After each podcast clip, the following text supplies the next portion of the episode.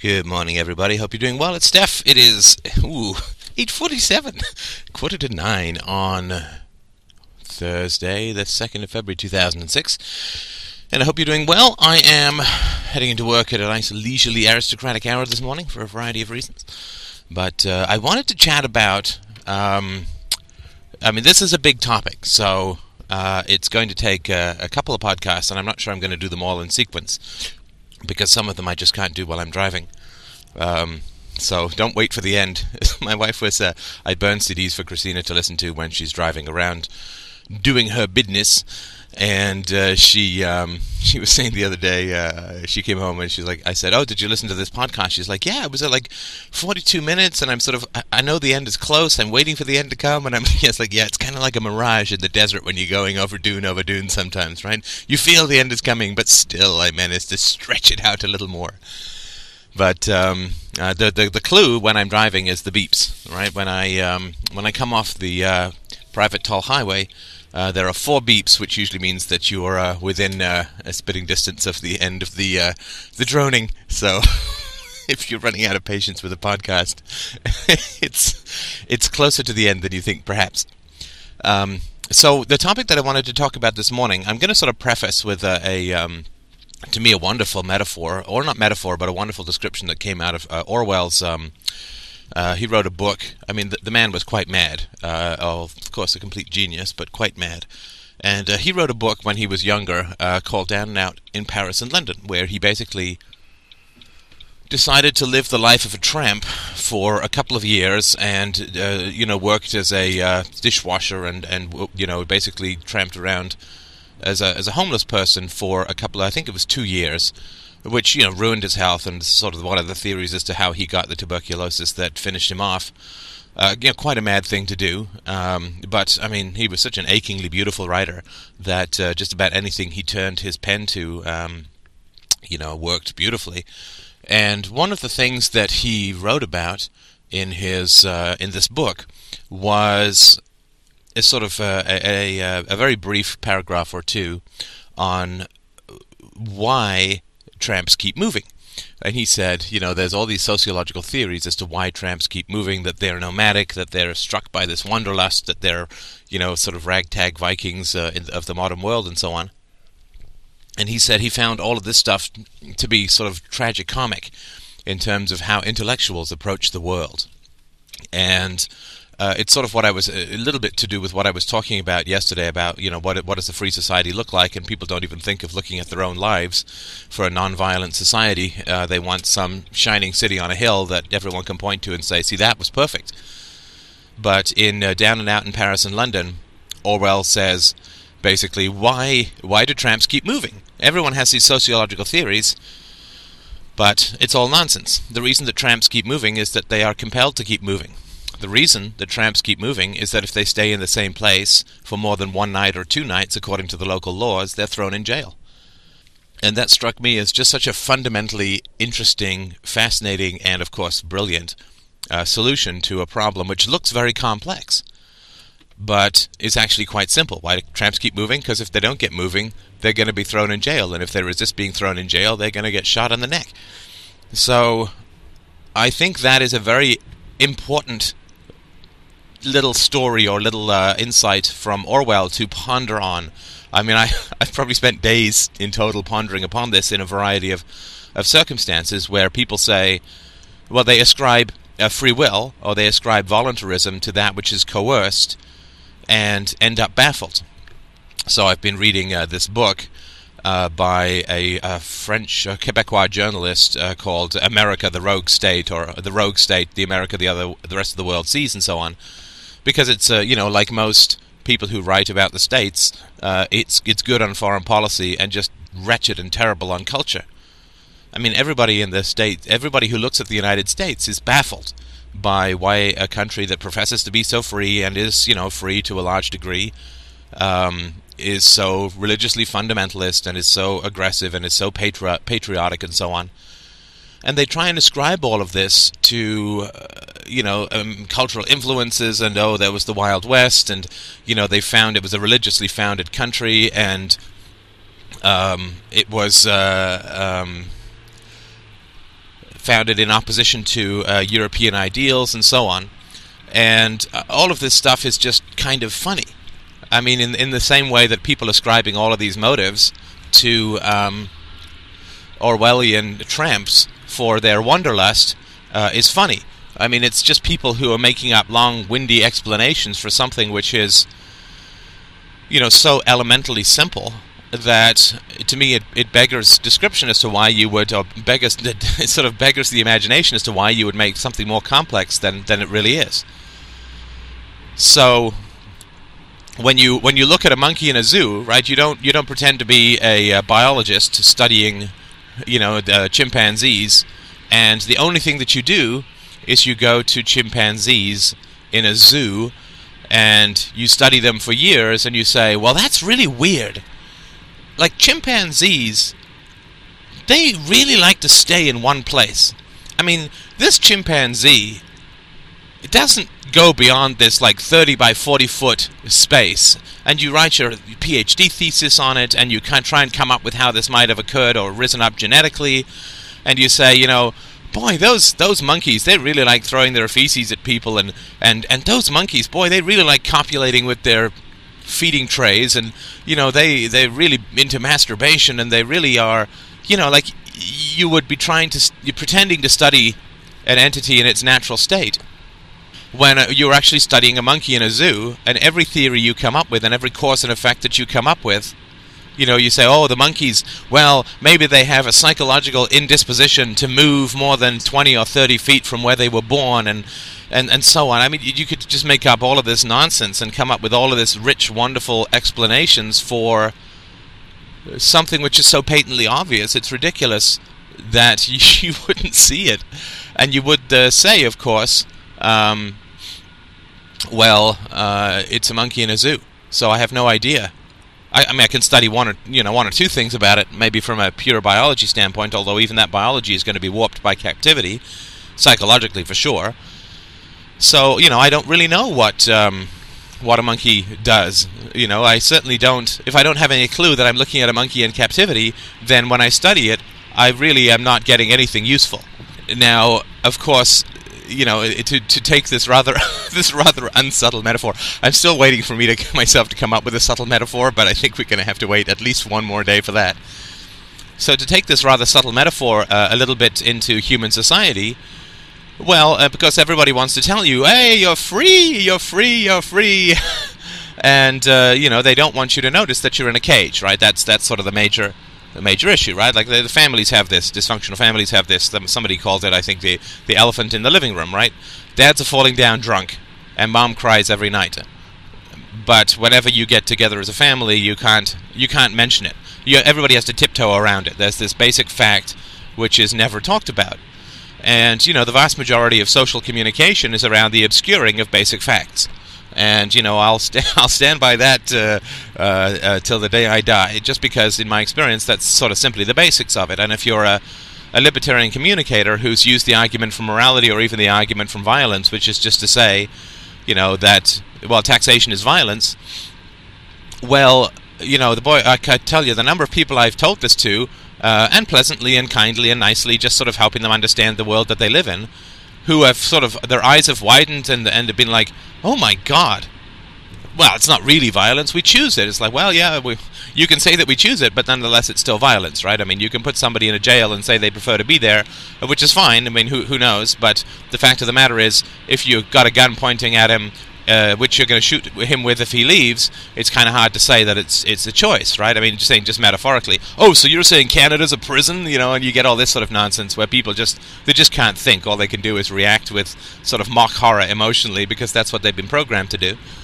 Um, but um, uh, you know these sort of basic facts. Well, government rests on coercion, right? I mean, uh, as soon as you say it to someone, it's completely self-evident, but they've never ever uh, thought it. Uh, uh, which is really amazing. I mean, I don't know smack about quantum physics from a mathematical standpoint, so somebody can't just sit down there and say, "Oh, well, you see, it's like this," and within like a second or two, I grasp the whole concept. Uh, it would take years of study, and for me, for me, with my math brain, probably decades, if not lifetimes. Um, but you know the fact that there's such a simple fact as you know government is based on coercion and it can't be called a value if you force someone to do it. Uh, that's something which people get within a second or two if you're telling them. So they're all perfectly aware of it. You know, it's not like you're trying to teach them uh, ancient, uh, you know, how to rap in ancient Latin or anything like that. So you know, the, the, the vast uh, everything that is in society that is uh, affected by the government is obscured with is is um, is sort of involved and complicit in obscuring the true nature of, of the state, which is that it is a monopolistic agency of coercion that has no reality other than the people in it who claim this moral right that's very different or the opposite from everyone that they rule. Which is why, of course, it's exactly the same as, as religion, right? Religion is that there is this monopolistic, all powerful being who has moral rules that are the complete opposite of those that teach and doesn't have any existence in reality.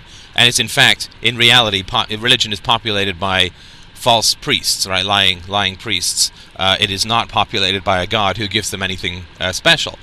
So, in the same way that politicians and bureaucrats and so on inhabit this fictional entity called the government and claim the right of rule out of that, the uh, priests inhabit this fictional entity called God and claim the right of rule out of that. And, uh, you know, the fact that the morality, the morality of God is completely opposite from the morality of human beings, which I've discussed in a previous podcast or two. Is completely analogous to the fact that the um, the rules for the state are completely opposite than the rules for the ruled. And uh, so, I mean, there's so many parallels, it's ridiculous, right? Which is why you can't be a libertarian and religious. I mean, I'm sorry, I really hate to break it to you, but you simply can't. Uh, you are then just uh, um, uh, I mean, I wouldn't say hypocritical, right? Because you're not hypocritical until you've been exposed to the ideas uh, and understood them and rejected them, and then you're purely hypocritical.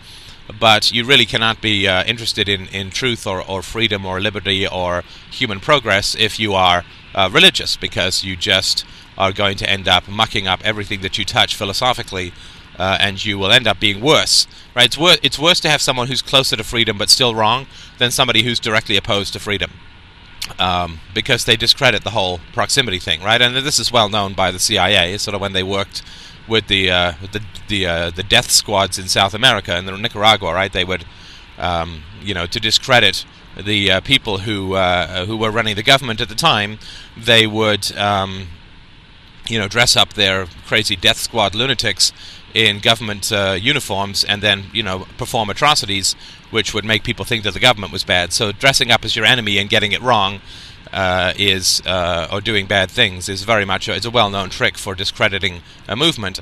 Uh, and so, if you're in the libertarian movement and you're still religious, then you're doing us far more harm than good, and you should get out of the movement or fix your ideas. Uh, I hope the latter, because you know, uh, religion is a cancer on the soul that uh, destroys the mind and the empathy and the capacity for rationality.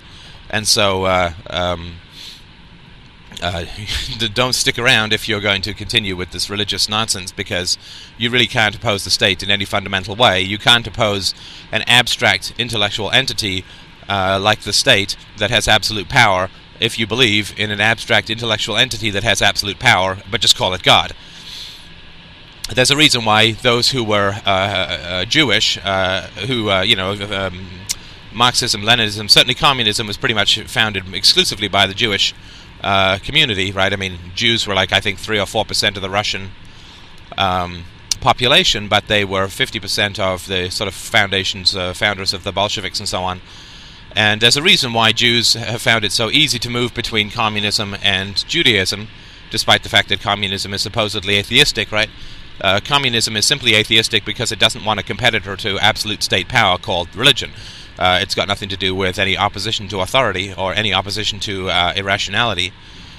And, you know, in the book that I mentioned last night, uh, this V.S. Naipaul's Among the Believers, you see that Muslims uh, move fluidly between, um, uh, you know, it's a crazy Islamic nationalism and communism because the, the, the two are just, you know, one has God in the center and the other has um, uh, the state in the center, but they're both basically the same systems of belief. So, um, uh, so that's why you really can't uh, save save freedom in any way, shape, or form by uh, you know not violently opposing or energetically opposing at least uh, the existence of any of these sort of ghosts and goblins and, and so on that that uh, you know foul and befog the human mind. So the reason that I wanted to talk about this topic of you know the monkey in the cage with a few segues uh, is that um, uh, when I was reading this book on the America that the other uh, that the rest of the world sees, this guy's talking about how uh, you know, American culture is this, and Americans believe that, and Americans believe the other, and you know, oh, Americans are nice people, but they've lost control of their government uh, because they have this patriotism, and you know, they have this dichotomistic black and white, good and evil kind of thing, like everything they do is good, and everyone they oppose is evil, and blah blah blah, and you know, maybe it comes from the religious fundamentalism. Fundamerica was the phrase, uh, I think, the title of the chapter and I mean, it was all entertainingly written and, you know, a pleasant uh, fiction to uh, while away uh, an evening waiting for Christina to come home from work. But, I mean, it is just the most ridiculous nonsense when uh, you, uh, you look into uh, it, that it is, in fact, an anthropological study claiming to understand apes, but, you know, neglecting to point out that the apes are in prison. And I don't mean literal prison, although that would be a fine subject for another podcast, the brutalities that go on in American prisons. But what I mean is that they're in a, a cage. So the last metaphor before I actually start dealing with the issue, I promise, well, I can't promise, but I, I hope so, um, would be to say that, look, if, if your child is uh, stolen from you at the age of four or five years old and raised by, in some lunatic cult for the next sort of 14 years, 14 years, this person gets, you know, 8 to 10 hours a day of indoctrination and brainwashing. Right when you uh, when your son came back from this cult, you uh, you wouldn't necessarily. I mean, you wouldn't. I don't think you would justly be able to say, "Oh, this." This this son of mine who has been stolen from me lo these fourteen years has come back with very weird ideas, and I can't figure out where they come from. Maybe his grandfather was, was really a fundamentalist, so maybe there's a genetic streak, or you know, maybe he watched too much Pat Robertson on TV, or maybe he was he saw Tom Cruise's movies and then got sucked into Scientological Scientology beliefs, or whatever. I mean, you wouldn't try and come up with some sort of ridiculous, foggy anthropological, psychological, causal explanation for what your kid believed. You'd say, "Oh, okay, well, this kid's been brainwashed." So, you know, what we need to do is start the very delicate and difficult process of deprogramming him. I mean, that would be the logical uh, result of, of seeing uh, this. Um, uh, this uh, this belief for what it was, whatever crazy beliefs your kid had, it would be because they'd been subjected to this mindless brainwashing for 14 years, right? So from the age of 14 to 18. And to take anything otherwise would just be completely irresponsible and insane yourself. Now, imagine uh, uh, this is not a new metaphor, but an extension of the previous one, so we'll count it as the same. Yeah, that's it. Imagine, of course, that it's not your kid alone who is taken into this cult uh, for 14 years. It is everybody's kid. Oh, and by the way, you were also taken into this cult, and so was your grandfather, and so was your great grandfather, and so was your great great grandfather, and and so is everybody else in the society that you deal with and anybody who's really educated had exposure to another four to eight years uh, of an even worse cult. Right? The only way that they could get a degree was to go into an even more deranged and insane cult, but it was the only way they could get ahead in the world was to be further indoctrinated for another four to eight years. So, sort of in toto, you have 18 to 22 years of brainwashing straight. And then people look at Americans, and this is true for just about every uh, what I you know what I call culture, which is sort of the brain damage or, or scar tissue of of uh, heavily indoctrinated and, and punished and encouraged falsehoods. Um, that the people look at Americans who've spent you know 14 to 18 to 22 years being brainwashed and say, "Why isn't it weird that Americans believe this, or isn't it weird that Americans believe that?" I just find that's ridiculous and completely non-empathetic, and you know worse you know, you might you might as well be a, a, a fist pumping, flag waving, mindless patriot. For for the, to to be that would be far better for the freedom movement than for people to write books saying, well, America's kind of bad, and one of the roots of America's badness is the fact that American the American people believe this, that, or the other, uh, because you completely discredit any honest criticism of the way things are, because you're blaming people for brainwashing. I mean, good God, how blind can you be? I mean, oh man, I tell you, it pisses me off when people write all these earnest, pedantic, pompous books claiming to unravel somebody else's culture and not even point out the fact that if you don't put your kids in a state school, you get shot. I mean, it's just insane. If and if your kid can't school at all, you know, even if they go to the library and read books, you know, you get shot. I mean, I think this happened. Where was it in Ruby Ridge or something like that, where the federal agents ended up shooting someone. But you know, the fact that it happened is is, is tragic, of course, for that family. But nobody gets that this is the sort of basic fact that American children are plucked from their parents' bosom, and uh, the money to pay for all of this is extorted from their parents at the point of a gun. That the children are stuck into brutal, brain deadening, horrible, repetitive, mentally exhausting, boring, mindless environments for a decade and a half, and then are sent home to do the worst kind of brain dead busy work in the form of homework, where you're never told any reason for what you're learning. I mean, oh, well, I'm never going to use calculus. Why would I learn it? It's like, well, you learn calculus because it helps you how to think. And no topics that would actually be useful to people are ever taught, right? No topics that would ever be useful to a citizen, even in a democracy, let alone in a free society. Uh, nothing is ever taught that would ever be of any use to anybody. So you learn all this like crap history. Like in Canada, it's always like, oh, the BNA Act and Confederation in 1867, and and boy, didn't we treat the Chinese badly in the construction of the the, the National Railroad, and I mean all this sort of nonsense that just who cares. My uh, my niece, um, uh, when I was uh, uh in the car with her some time back, she had to do this uh, speech on on uh, Mary, Queen of Scots, and so she, you know, she wrote me what she'd written. she read so read to me what she'd written and she was like, "Oh, Mary Queen of Scots was born on such and such a date and did such and such, and then this and that, and then she went to the tower, and then she was killed, and blah." And in the end, and it's like, what a completely bizarre waste of brain cells. What a completely bizarre destruction of cause and effect.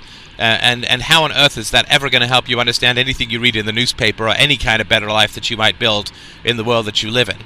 I mean, it's just a complete. And this was a good school. This was a private school. Oh, I shouldn't say good school. This was a private school. Um, but of course, all you know, almost all the teachers who are in private schools are certified by the state, and thus, you know, completely killed. Their brains are completely killed in the in the coup de grace. In the coup de grace, they call um, teachers' college. I had uh, energetic debates in a Starbucks when I was working on my last novel uh, a couple of years ago with a, uh, a, very intelligent Jewish fellow, Jewish fellow who had just come off. He was teaching in these reserves, and he was very smart, and he knew exactly how to undermine uh, any kind of logical or rational approach to life. Uh, because that's everything that he'd been taught, right? There's no certainty, there's no such thing as morality, you can't get an ought from an is.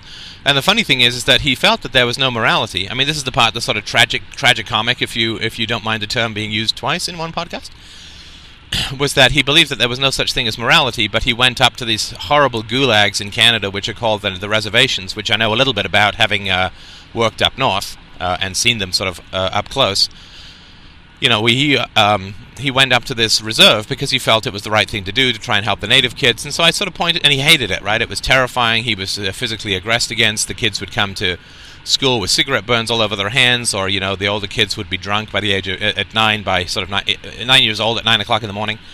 Uh, all the things that you would expect from the gulag that we put these people into.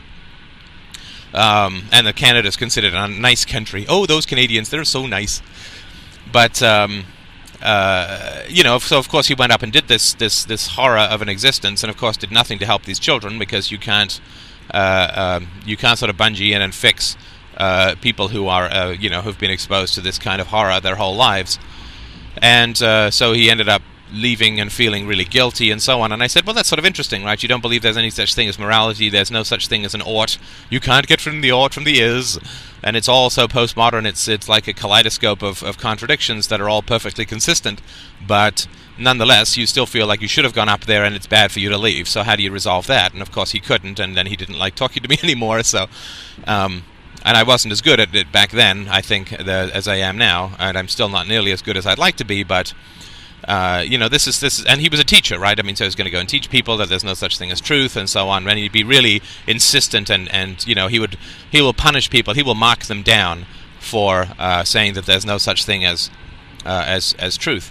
And and as uh, as university professors, it's even easier. I mean, all you do is you ask people for a paper on something, and whenever they agree with you, you mark them as correct, and whenever they disagree with you, given that almost every argument can be extended into infinity, uh, you simply mark them down for not proving their points, and you know people get the message pretty quickly, right? That it's it's shut up uh, and obey. Or you're not going to get your degree, and you're going to have wasted hundred th- hundreds of thousands of dollars of potential earnings and years of your life fighting people who've got tenure and who'll never change, right? I mean, sort of, what's the point of that, right? You might as well spit into the wind and call yourself a, a storm fighter.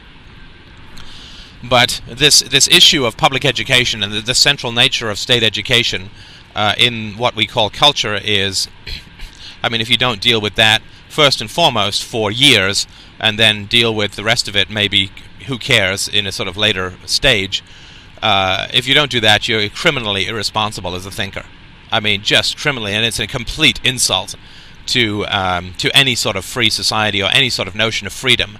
If you talk about what people believe without pointing out that they spend decades of their life being indoctrinated in the most horrible kind of way, and that their parents are not not only are they indoctrinated, but their parents are forced to pay for this indoctrination.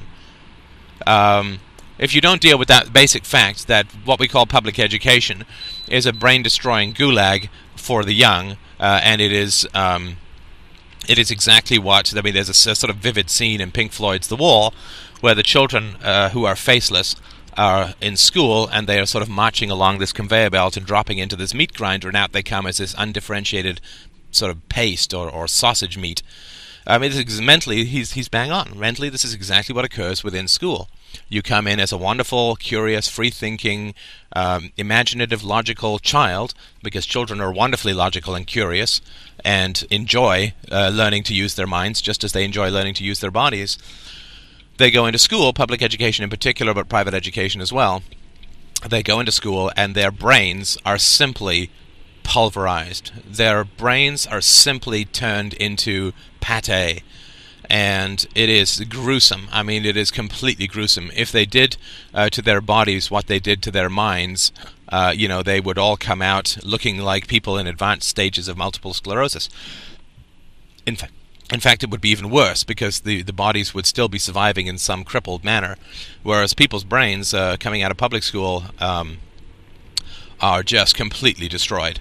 Uh, I mean, unless they've got an innate sort of toughness, uh, or they uh, find the right kinds of writing beforehand. And I, when I think about my sort of intellectual developments or the intellectual catastrophe that was my brain um, prior to discovering. Uh, you know, philosophers uh, and logical philosophers um, started, of course, with uh, with Rand, and then moved on to some of the other more well-known names.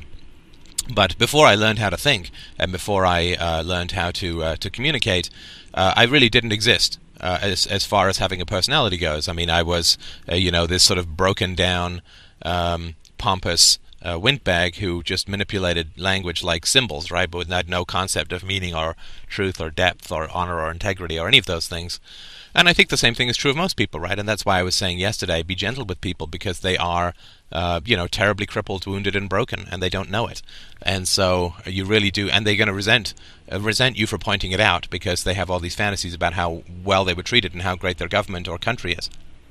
But you know, the fact of the matter is that. Um, I mean, this is what public education does. Now, it's a it's a long topic. I've started with obviously some pretty inflammatory statements, which I either have to back up or retract. But uh, you know, just a couple that I can mention to to get you if you want to have a look up at any of this stuff is um, that. Uh, I mean, everybody was educated who wanted education prior to, I think it was the 1860s or the 1870s that public school education came into being. Uh, everybody was educated beforehand who wanted to be educated, and they were educated far better than the government was ever going to educate them. Uh, Alex de Tocqueville in Democracy in America points out just how amazingly well read Americans are. You know, this is prior to um, state education. Um, they, you know, the the number of pamphlets that were out there. If you think of the number of people who read Thomas Paine's *The Rights of Man*, uh, I mean, it's staggering. I mean, the, the, there was uh, over a 90% literacy rate, which is, you know, really when you think about functional literacy, is higher than the government has managed to achieve after 140 years of state-run education. Um, the you know people were very intelligent, uh, schools were were very efficient, and all the parents wanted to do was to send their kids to school. And it is pretty easy and cheap to send your kid to school. I mean, if, if all the kid's doing is sitting in a classroom with 20 other people, learning great thoughts and great ideas, and how to critique and how to reason and how to do math and you know how to train their mind, it's really not very expensive, right? School could be you know two grand a year for each student. Right, right now it's six grand a year with all this ridiculous state overhead. Um, it could be 1500 bucks to two grand a year, which you know all but the very poorest people could. Um, uh, could could afford, and um, there would be, uh, I mean, a scholar at that price. I mean, look how much money people gave to the tsunami victims. Uh, people would absolutely give all the money in the world to help the poor kids who couldn't get education uh, because their parents were just, you know, so ridiculously dirt poor that they couldn't even afford that much. So you have absolutely no fear that everybody will get educated uh, who who wants to be in school. And if you don't want to be in school, good lord, well, don't be there. I mean, can you imagine if somebody enrolled you in medical school when you had sort of no a horror of blood and no interest in being there? I mean, what a tortuous nightmare of, of wasting wasted resources and failure it would be. So if you don't want to be in school, then by all means become a tradesman. It's an honorable occupation. You're doing something that people need, and you can have a perfectly fine and wonderful life. But you know, and, and let's say, let, but let's say five percent of people or ten percent of people under a, free a free system would not get educated. I mean, that's not true, but let's just say it was true. Let's say fifty percent I don't care. Let's say that 50% of people would be not educated uh, or self educated. Well, right now, 100% of people are mentally destroyed. So even if we save only 50% of people uh, in a free system, we're still 50% better off than we are now. So, you know, the important thing when you're talking about education with people is that they not have any illusions about the nature of state education as it stands at the moment, that it is just a complete uh, shredder of the mind and destroyer of the personality, and it is a producer of slaves. And again, it's not because all the teachers are evil, it's just the natural logic of the system, which we'll get into um, perhaps this afternoon. And so when you're thinking about the French or Americans or British and saying, "Oh, they're like this or they're like that." It's like it's not it's not true at all. We have no idea what people are like. We have no idea what the human soul looks like in the absence of brutal coercion because there's simply no human being in the world who grows up who is not subject to brutal coercion uh, all of their lives. And we know that because there's such a thing as organized religion, and there's such a thing as the state, and there's such a thing as public education. So, you know, without a doubt, there is simply no human being alive at the moment who is not subject to brutal coercion throughout their whole life. So we really don't know what people look like in a free society. Uh, we know that they're going to look a heck of a lot different than they do now, and the important thing is never to, to sort of forward project from the the present and say, well, everyone I know is sort of mean and bitter, and therefore, you know, a free society wouldn't work. It's like, well, that's ridiculous, right? That's like saying, well, chimpanzees simply cannot exist in the wild because they don't stray more than 30 feet from from where they were born or where they stand, and you know, they they copulate with feeding dishes, and they, you know, they they they sort of scratch their fur until they bleed, and they they don't know how to hunt. Uh, well, so of course they can't be free. It's like, well, yes, but that's because they've never been free. So you know you have to understand that human beings are sort of naturally drawn to freedom. Uh, you know, the more free somebody gets, the happier they get. Um, the fact that society exists in a warp and brutalized and prison-like state at the moment is no reason to have any hesitation about wildly advocating in a positive and happy way the the values of freedom and what a free society is going to look like. It's going to be unrecognizable um, now uh, it's going to be unrecognizable in the future compared to now because we simply don't know what human beings are like in the absence of brutality. But I, for one, am more than eager to find out. So I hope you're doing well. All the best.